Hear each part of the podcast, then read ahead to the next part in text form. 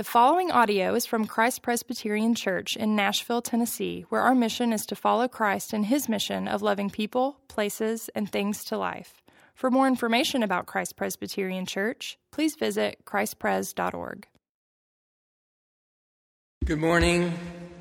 Today's scripture reading is from 1 Peter 1, verses 1 through 12. Peter, an apostle of Jesus Christ, to those who are elect exiles of the dispersion in Pontus, Galatia, Cappadocia, Asia, Bithynia, according to the foreknowledge of God the Father in the sanctification of the Spirit, for obedience to Jesus Christ and for the sprinkling with his blood. May grace and peace be multiplied to you. Blessed be the God, the Father Lord Jesus Christ.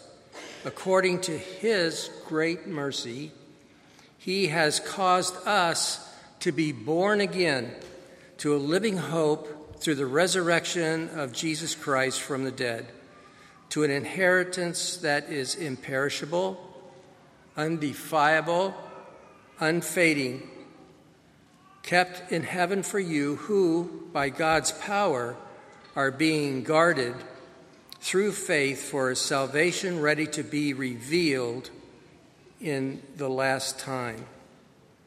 In this you rejoice, though now, for a little while, if necessary, you have been grieved by various trials, so that the tested genuineness of your faith, more precious than gold that perishes through it, is tested by fire may be found to result in praise and glory and honor at the revelation of Jesus Christ. Though you have not seen him, you love him. Though you do not now see him, you believe in him and rejoice with joy that is inexpressible and filled with glory, obtaining the outcome of your faith the salvation of your souls. Concerning this salvation, the prophets who prophesied about this grace that was to be yours searched and inquired carefully, inquiring what person or time the Spirit of Christ in them was indicating that he, when he predicted the sufferings of Christ and the subsequent glories it is revealed to them that they were serving not to themselves, but you, in the things that have now been announced to you through those who preach the good news to you by the Holy Spirit sent from heaven, things unto which angels long to look. This is the word of the Lord. Praise be to Christ. Thank you, Steve, for reading it twice this morning. Great to see you.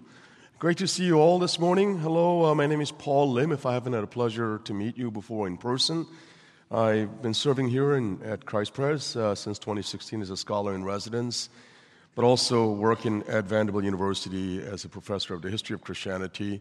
So between Vanderbilt and Christ Press, it's really been an exciting and exhilarating and sometimes uh, kind of challenging journey to kind of balance what it means to follow Jesus at work as well as at home. And so uh, that's the other thing that I do at Christ Press is to serve as a scholar and um, as a senior advisor for content for NIFW. So uh, just really benefited a lot uh, in learning together with the fellows, Gotham Fellows. And um, if you're interested in that, once again, there'll be an information session in a couple of weeks' time and also a session on faithful flourishing next Sunday at 10 o'clock.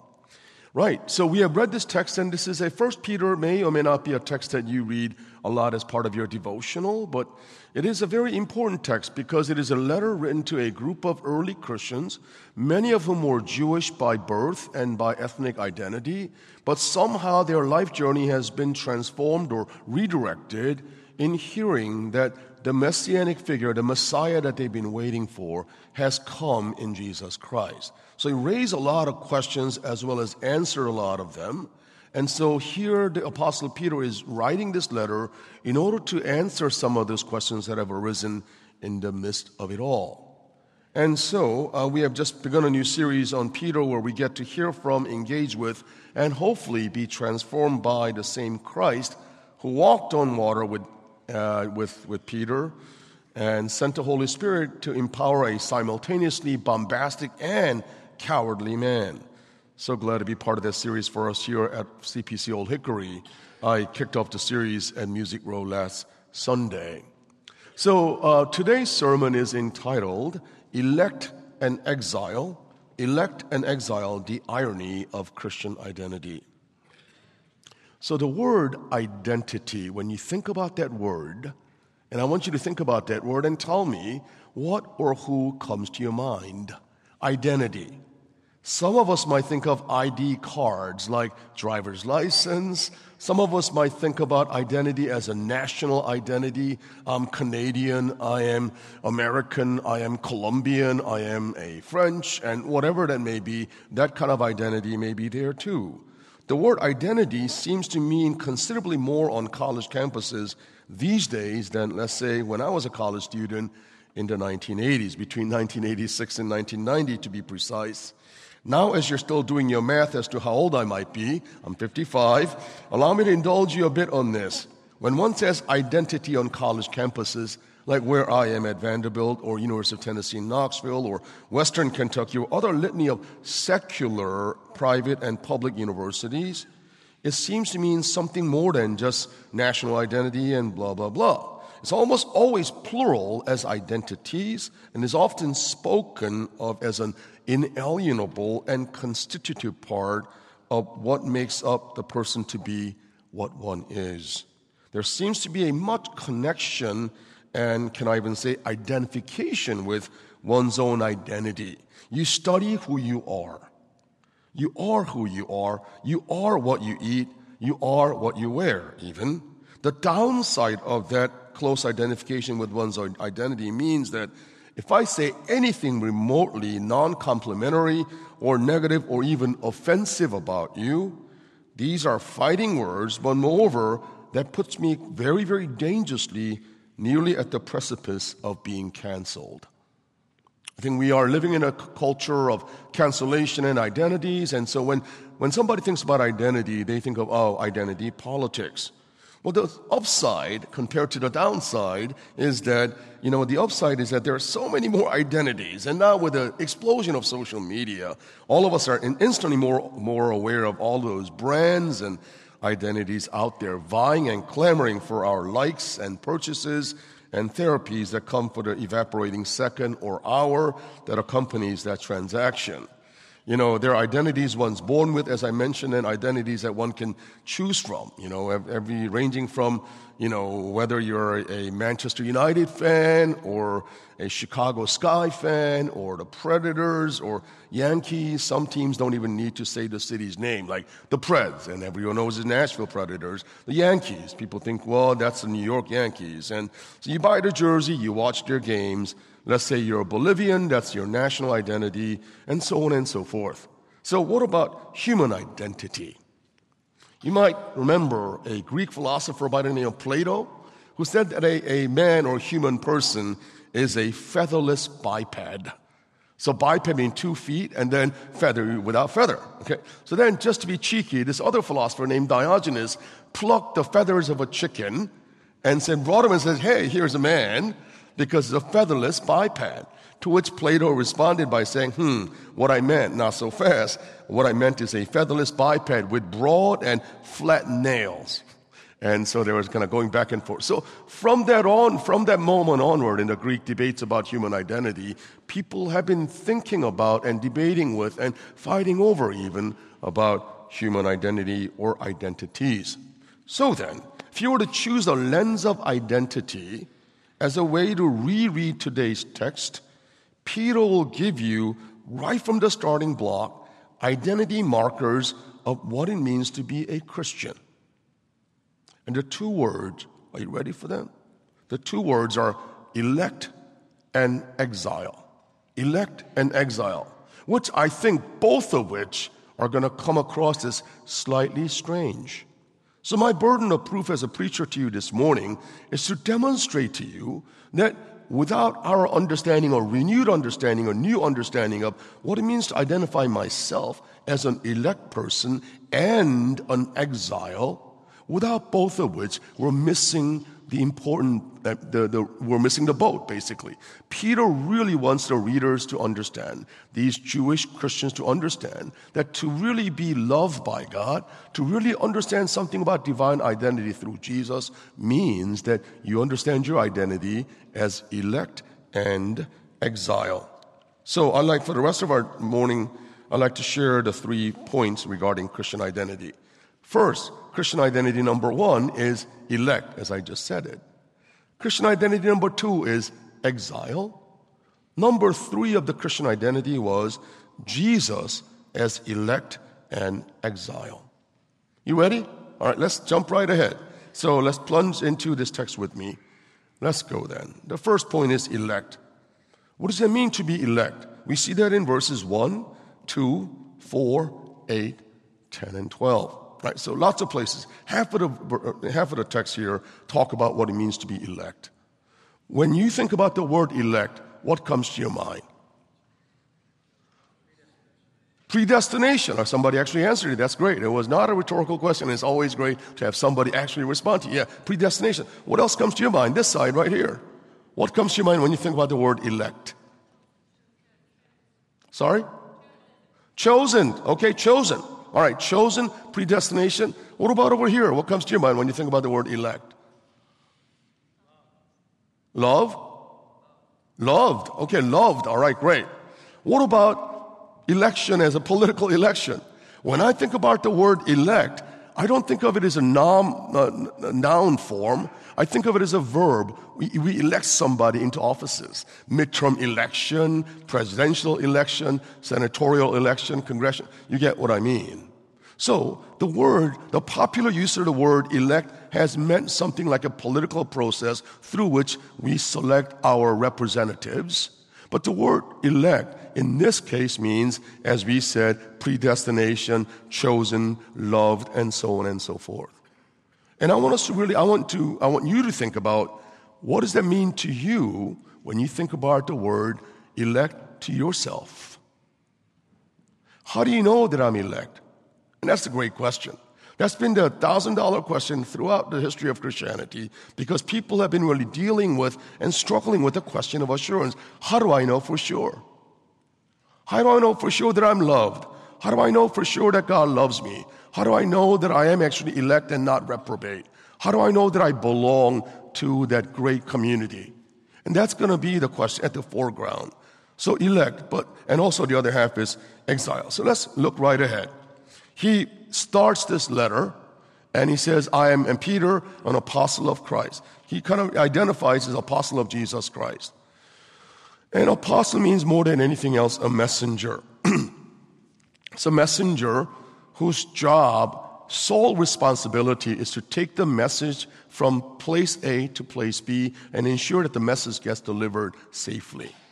All right, so when I think about the word messenger, I always add this word before the word messenger, and it means something to me. And the word is bike.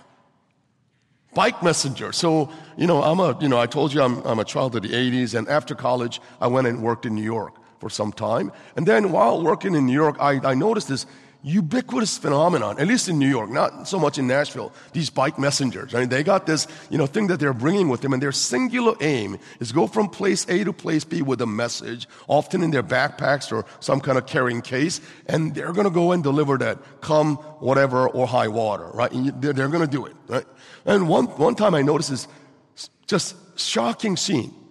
I was, you know, walking down the street and I see this bike messenger zipping by me. And then next thing I notice is some guy opens the door of the car. The bike hits the, the car door and he flies and then lands on the feet and everyone's just gasping like shocked. And guess what? The bike also landed not so far from him. He gets up and everyone's so shocked. He got up and just kind of like dusted off. He found his bike and off we went again. Before people, I mean, they were asking, are you okay? He's saying, yeah, fine, fine, fine. He went. That's like unforgettable image in my head.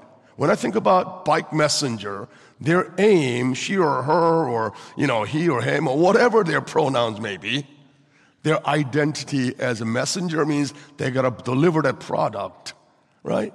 When I think about Peter as a messenger, Peter as an apostle, apostle means a messenger of Jesus Christ. That means he wants to make sure there is no mission slippage. That he wants to make sure that people who are designed and destined to hear the message will hear it.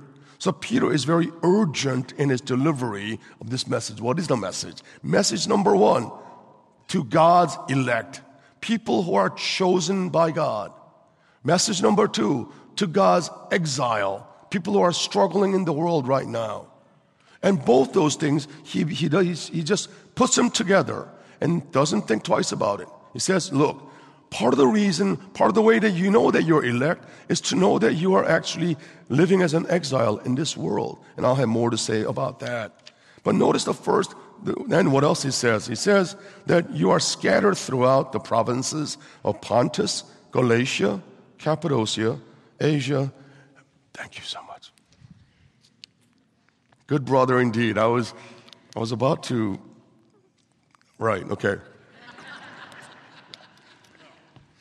well, after preaching last Sunday, I mean, just FYI, I basically stayed in bed Monday through Friday. I couldn't, I, I, had this flu and I couldn't go to work and I had to teach remotely and all that. So, Jim, thank you. And I had a water bottle up here, but anyway, that's, uh, thank you, and let's move on. All right, so, right.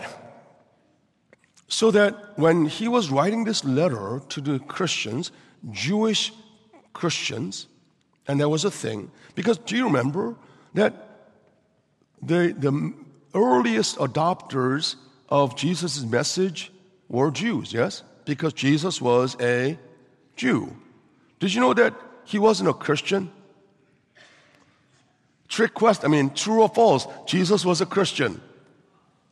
False. Jesus was a Jew. If you want to speak religiously about that, yes. That means that the first adopters of the message of, the, of Jesus were Jews. But then they were now beginning to rethink this question of God, human identity, the pathway of salvation. And they began to say, okay, there seems to be a lot of overlap, but there seems to also be a kind of distinctive elements about this thing called the message or the way or Christianity. So Peter is now writing to this group of Christians who are now beginning to rethink the question about what it means to follow the Lord. And here's what I mean. There are three things about the way that the Roman Empire, the Roman citizens saw Christians.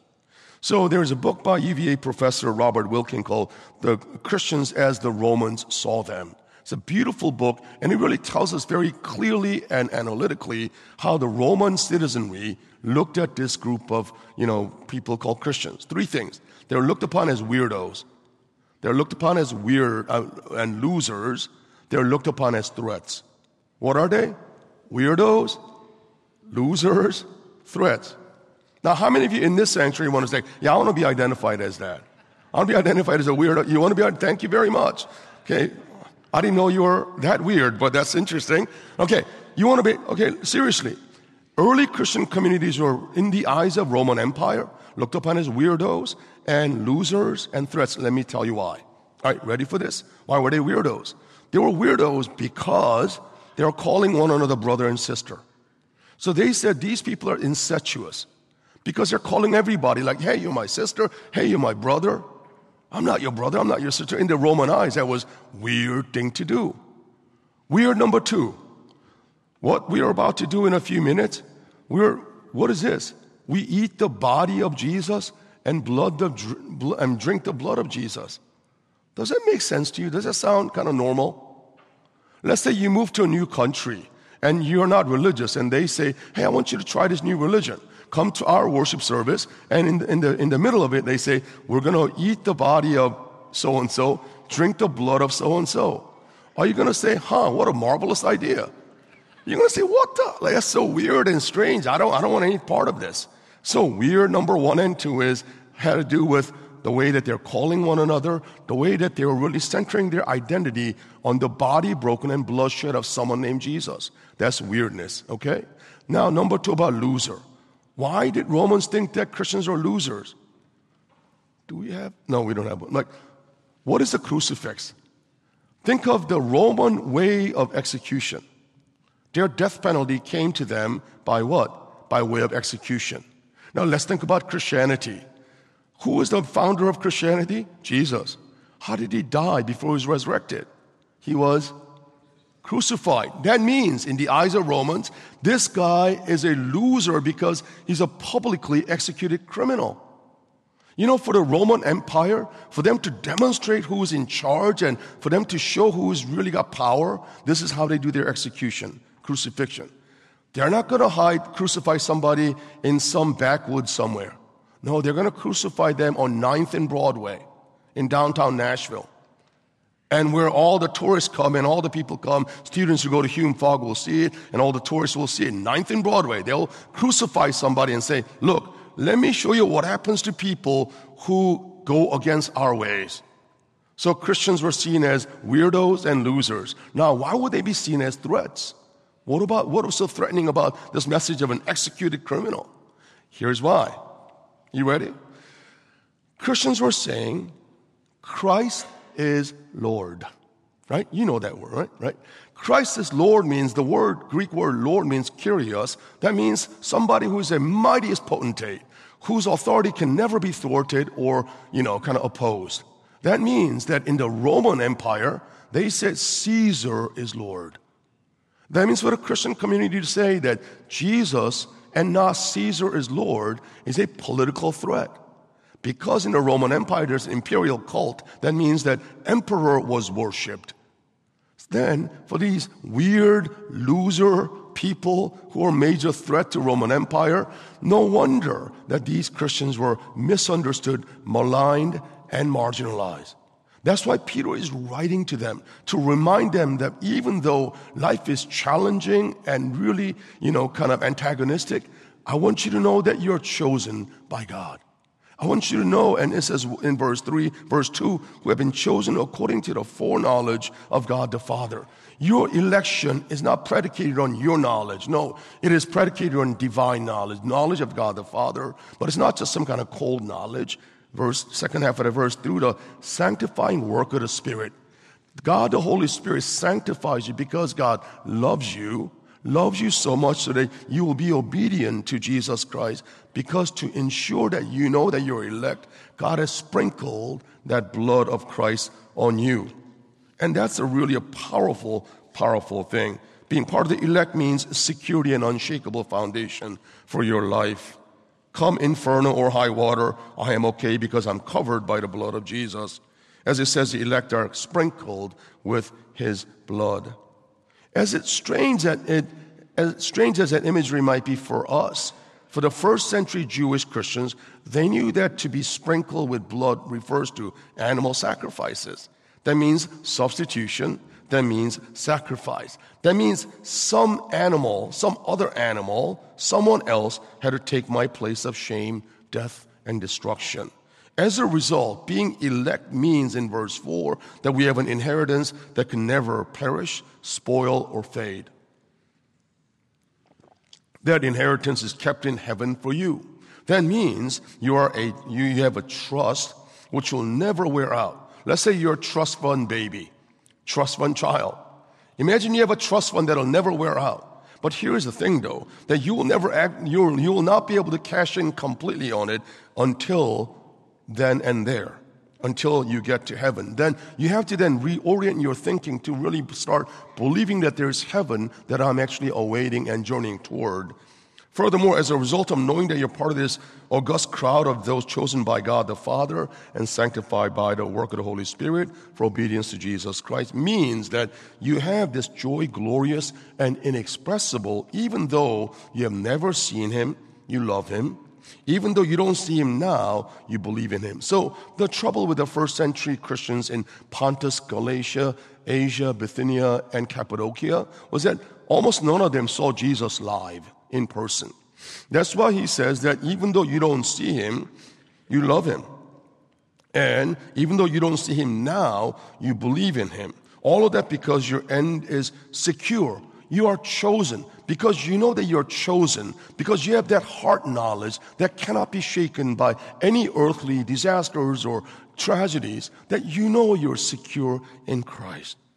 And then furthermore, verses 10, it says, verses 10 and 12, then he says, okay, I want you to know something else. These great prophets in our ancestry, they were looking intently, searching intently to know that what the time and the fashion of the coming of the Messiah was. That they were deprived of the knowledge, now you know. So you have that leg up. You have that advantage over them. So this is a great delight of being elect. Furthermore, verse 12, prophets knew that they were not serving themselves, but you. And as a result, even angels long to look into these things.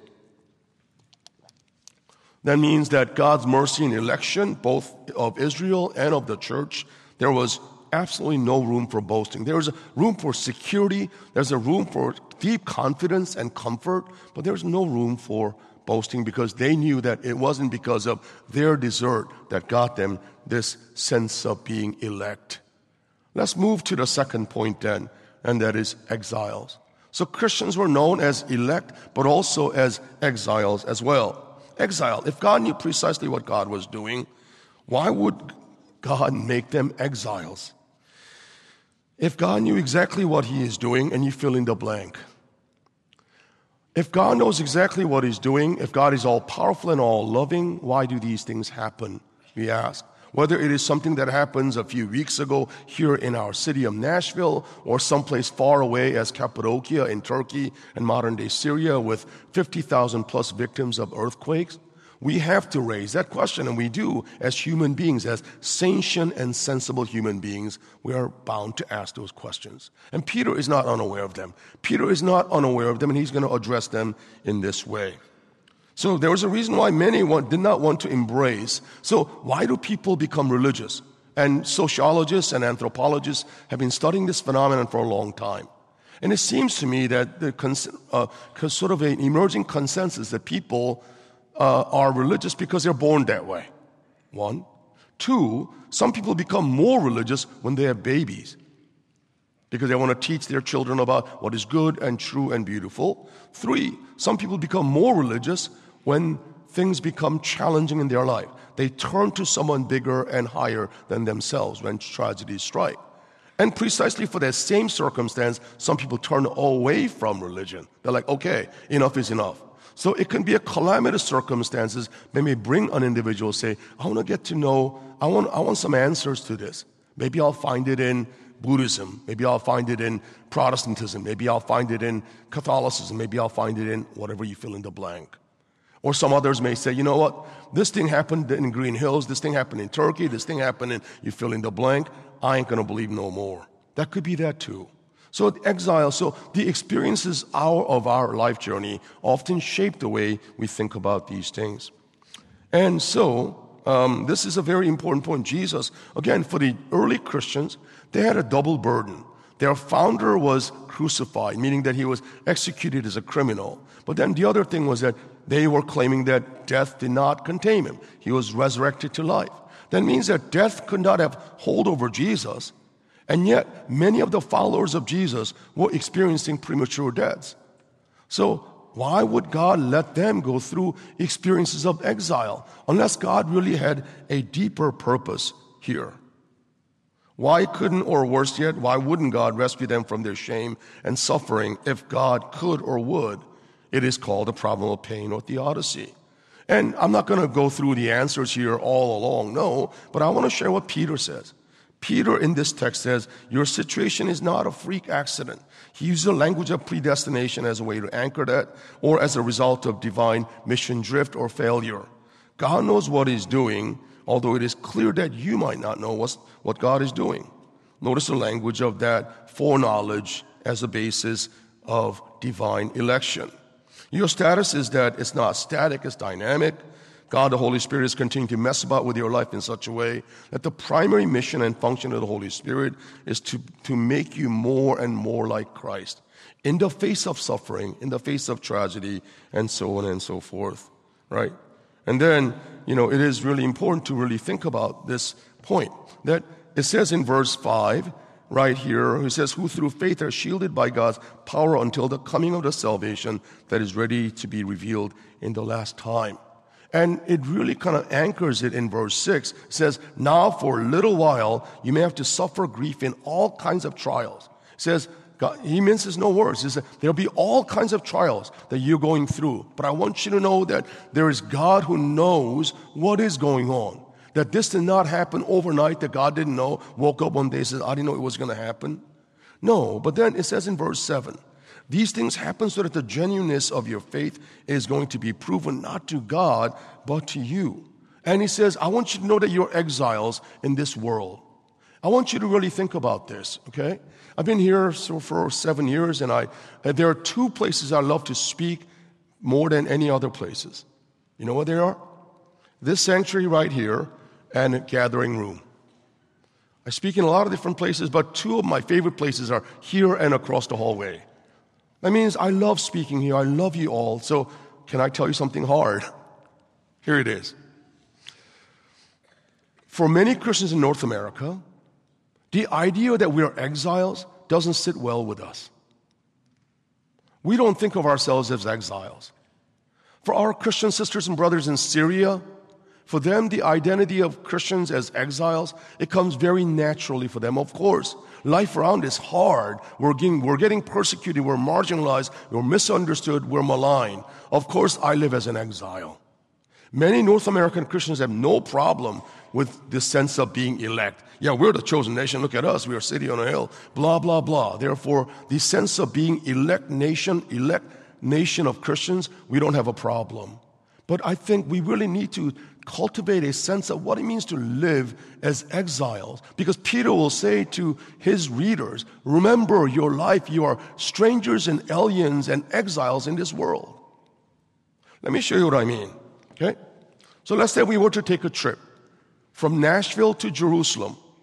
Okay, that's, and many of us have done it recently. I, I heard several of us. So it's great. But then the way to get to Jerusalem, you cannot fly directly nonstop from here to Jerusalem. You have to stop somewhere.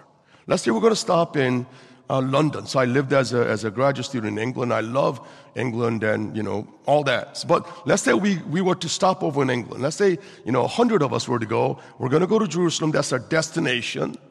But we stop over in London and, some, and out of a hundred, 80 of you fall in love with London. They say, Oh, I love chip, fish and chips. Oh, I love, you know, this, the warm pint of beer. I love this great kind of, you know, uh, juice that they have, concoction, that, whatever. And you say, Paul, let's actually stay here. I love England and let's make this our home. You know what is the problem? What is our problem is we have substituted a layover for our home. Let me say that again. 80 of us had a mission drift. We mistook a layover for our eternal final destination. I love fish and chips. Believe me, I love fish and chips, but I cannot eat that every day. I will not eat that every day. I love a nice cold pint of beer. But no, I'm not going to make that the reason why I'm going to stay in London and not go to Jerusalem. Let me put, put, it, put it all the way home. I love, you know, I, I travel a lot for work, so and now Nashville has changed a lot, right? Nashville Airport has changed a lot. You know what I love about Nashville Airport now? Terminal D. Oh, there are lots of these barbecue places and one sushi place. They're fantastic. But can you imagine? Can you imagine me coming back from somewhere and I and then Mickey's ready to pick me up at you know at the at the airport, but I fall in love with Terminal D. So I'm going to get me some sushi here. I'm going to get me some barbecue here. I'm going to have another, you know, nice tasting of, you know, whatever that cheese board, that whatever that is called, and you know, have charcuterie. Okay, that's the word, right? Charcuterie, right? I'm going to have some charcuterie. I'm going to have some barbecue. I'm going to have some sushi. I'm going to hang out at Terminal D. Wouldn't you say, Paul? You must be, you must be nuts. You must be crazy. You've gone out of your mind. Amen. That's you. That's me. We think we're home when we're at Terminal D. You're not home. That means you have to understand your life as an exile. We're not home yet. To park yourself and stay at Terminal D overnight, they're not going to let you stay overnight. They're like, no, no, you got to go. No matter how great the music to honky tonk is, you can't stay at Terminal D. You can't stay in London. Dearly beloved, let's remember your life as an exile. And let me tell you why. The third and the final point is Jesus as our elect and our exile. Jesus, in his journey to incarnation, he became exile for us. He who knew no sin became sin for us, so that we might become righteousness of God, as Paul says in 2 Corinthians 5 21. Christ is our election. Ephesians 1 4, Paul says, God chose us in Jesus before the creation of the world to be holy and blameless in his sight. In love, God predestined us for adoption as children through Jesus Christ. Our election is in Christ. That means rather than thinking about what I have done or haven't done, rather than doing this incessant navel gazing, I need to look to Christ. Turn your eyes upon Jesus. Because as you turn your, your eyes from away from self and onto the Savior, you'll see all the beauty of Christ, all the goodness of Christ, all the truth of, truth of Christ shining through. So then, what about this table right here? Jesus as our exile. He did not have to come here, but he chose to come. He was chosen for the task. He became our elect. He became our substitute. But he also became our exile. Let me show you why. When you come up here, as Pastor Tato lead us to the table, that means you're going to eat the body of Christ and drink the blood of Jesus. Again, let me ask you, does that not sound weird? Eating someone's body and drinking someone's blood, right? More than any of the weirdness is this at the core of it all means that Christ, his body was broken for you. My body that needs to be broken, my blood that needs to be shed was shed for me. That means Christ became exile for us, journeying to the land, journeying to the far country. Christ is our prodigal. Look at this table, friends. As you come to the table, be reminded and be excited of the fact that Christ became, Christ is our elect as well as our exile. He became exile in my place. When I should be banished and going into exile existence, Christ said, Father, I will go for your glory and for their election. And he did that. So he's inviting us to this table now. Dearly beloved, don't stay at Terminal D, remember? And do not stay at London. London's a great place. You know, lived there for four years, beautiful place, lots of great restaurants. Not back then, but these days I think they do fish and chips. I can tell you where to go, but go and come back because, you know, you're not home yet. In London or Terminal D, no, your home is where Christ is indeed. Let's pray together. Gracious God and glorious Lord, we thank you. Thank you for the ongoing ministry of Christ prayers, where we love and we bring to light people, place, and things in the name of Jesus. In the name of Jesus, whose body was broken and blood was shed. And in that, we really come to understand our reconciliation in the work of God. Thank you for who you are and whose we are. And in that, we find our true rest and glory. In your name we prayed. Amen.